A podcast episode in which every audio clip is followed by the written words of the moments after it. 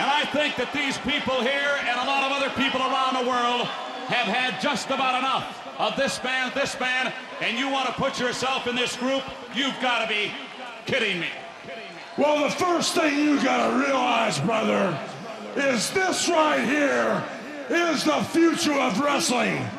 You can call this the New